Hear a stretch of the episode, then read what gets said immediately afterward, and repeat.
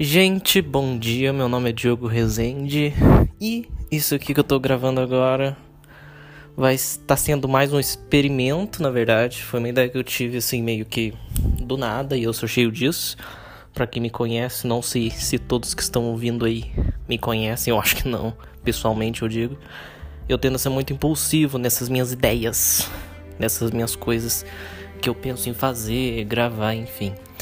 Então é isso aí. Isso aqui não vai ter um tempo máximo ou mínimo determinado, eu vou simplesmente gravar. Beleza? E hoje eu vou começar falando, esse aqui tá praticamente sendo um piloto disso aqui que eu tô experimentando, enfim.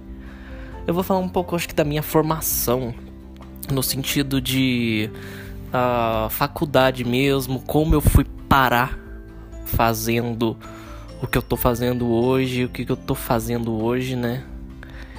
Enfim, desde pequeno, desde criança, eu sempre gostei muito de dinossauro.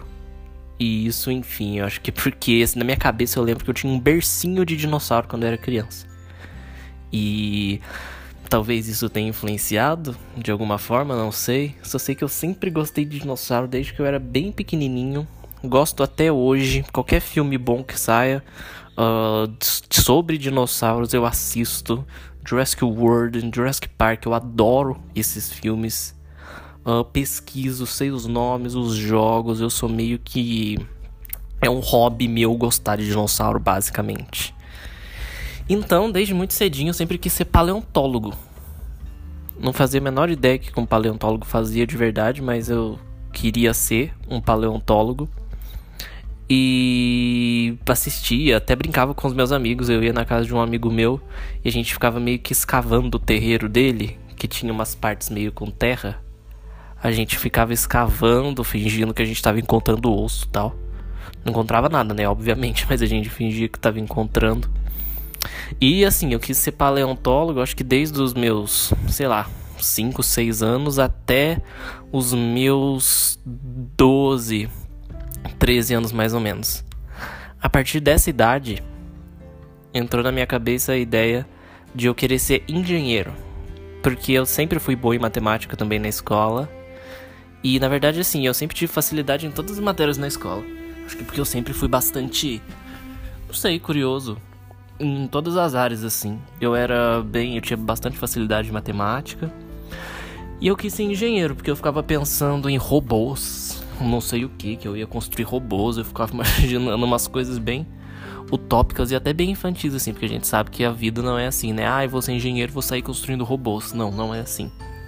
Mas, enfim, uh, isso era uma coisa que me dava vontade, os meus colegas ainda de escola uh, ficavam incentivando ainda, porque como eu disse, eu era eu era bom em matemática e tal, eu era bem de exatas na escola, eu era bem um nerdzinho assim. Mas chegou aí no primeiro ano, eu acho, do ensino médio, ou no segundo, acho que foi no primeiro ano do ensino médio. Eu tava fazendo um simulado online mesmo para treinar, tal. E chegou numa questão de matemática, de física. Não, agora não lembro, se era, acho que era matemática, de gráfico. E eu lembro que eu empaquei nessa questão. E foi nesse momento que deu um clique na minha cabeça. E eu pensei, e, e porque eu comecei a ficar frustrado, né, estressado, enfim. E foi quando eu pensei, gente, o que, que eu quero da minha vida? Será que eu quero isso pra minha vida? Será que eu quero lidar com essas coisas? Será que eu quero me frustrar desse jeito? E desse momento, do nada, eu decidi não ser mais engenheiro. Eu queria ser engenheiro mecatrônico ou mecânico, um dos dois. Até pensei em engenharia aeroespacial, tá? Mas isso aí já seria muito mais difícil. Daí, desse momento pra frente, eu comecei a me. Porque assim, foi o momento que eu comecei a meio que sair de casa, né? Eu sempre fui muito quieto, muito tímido. Eu falo que eu sou tímido, mas eu acho que eu realmente. Enfim, não sei socializar direito, então eu sempre ficava muito em casa. E foi o momento assim que eu comecei a dar umas saídas aqui e ali com alguns colegas, porque assim, a gente tinha meio que um grupinho de estudo em que eu dava aula para os meus amigos. E com isso eu acabei tendo mais contato com as pessoas e eu acabei meio que saindo de vez em quando com eles. E foi um momento na minha vida em que eu comecei a me interessar mais por como o mundo fora de mim funcionava. Não no sentido de comportamento, também no sentido de comportamento das pessoas tal, mas no sentido mais amplo, quase filosófico assim. por que, que as pessoas fazem o que fazem, por que, como, como o mundo seria se não fosse do jeito que é, se as pessoas fizessem tais coisas. E isso me levou a gostar de filosofia e principalmente de psicologia. O que já liga direto com essa questão do comportamento que eu acabei de falar. Então eu passei a querer fazer psicologia. E desse momento, que se não me engano, realmente foi no meu primeiro ano do colegial, do ensino médio, até a, a hora de eu entrar na faculdade, né, mandar minhas notas lá pro SISU, para ver em qual faculdade que eu passava, eu queria psicologia. Só que, uh, a partir de 2011, que eu tava no nono ano, não é, ou como a gente chamava na época, na oitava série, que é o ano anterior ao primeiro ano do primeiro, uh, do ensino médio, o ano anterior ao primeiro ano do ensino médio, uh, eu comecei a fazer teatro.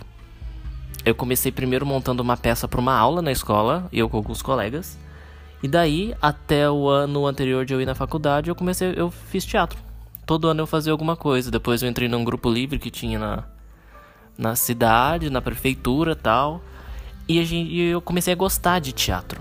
Eu comecei também na época a ver Sai de Baixo na televisão e foi isso que me interessou na verdade. Porque assim, Sai de Baixo é basicamente um teatro gravado, não é o teatro em si, porque tem cortes, tem tudo. E teatro, como a gente sabe, ao vivo não tem cortes. Mas me influenciou. Eu não posso falar que não me influenciou, me influenciou muito. Então eu comecei a criar um gosto por isso. E uh, na hora de mandar minhas notas pro SISU, em primeiro lugar eu coloquei psicologia, que é o que eu queria, que eu tava na minha cabeça que eu queria fazer faculdade. E em segundo lugar eu coloquei teatro. Uh, não lembro direito a faculdade que eu coloquei psicologia, acho que foi. Acho que foi aqui em São João mesmo, onde que eu tô agora, no caso, né? Eu coloquei tanto psicologia quanto teatro aqui. Só que o que, que acontece? Chegou na hora de do sistema do SISU falar se eu consegui ou não, eu não consegui, gente. Foi, foi o momento mais desesperador da minha vida. A minha nota não deu. E olha que engraçado, esse foi o terceiro ano que eu tinha feito o Enem. Foi o ano que eu tirei nota mais baixa em questão da redação mesmo. Foi o ano que eu tirei nota mais baixa na redação. E o primeiro ano que eu fiz Enem, que eu nunca tinha feito, foi o ano que eu tirei nota mais alta. Até hoje eu não entendo como que aconteceu isso. Mas enfim, eu lembro que eu fiquei desesperado.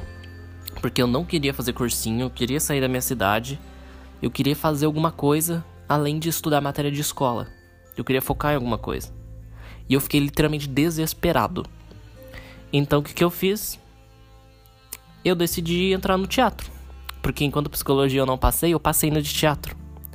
E foi desse momento em diante que eu vim para a faculdade de teatro aqui em São João del Rei. E tô aqui até hoje. Isso foi 2015. Eu comecei a faculdade em 2015. Formei no meio de 2019. Já emendei no mestrado e tô acabando o meu mestrado agora em 2021. Por causa da pandemia atrasou um pouquinho. Senão acho que eu já teria formado ano passado, no fim do ano passado.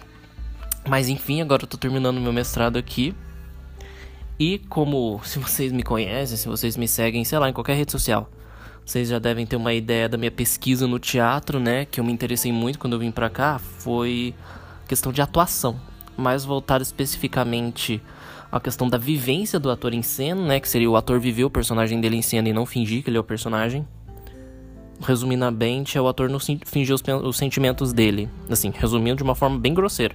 Seria mais ou menos isso. Por exemplo, eu não vou fingir que eu tô feliz se o personagem tá feliz.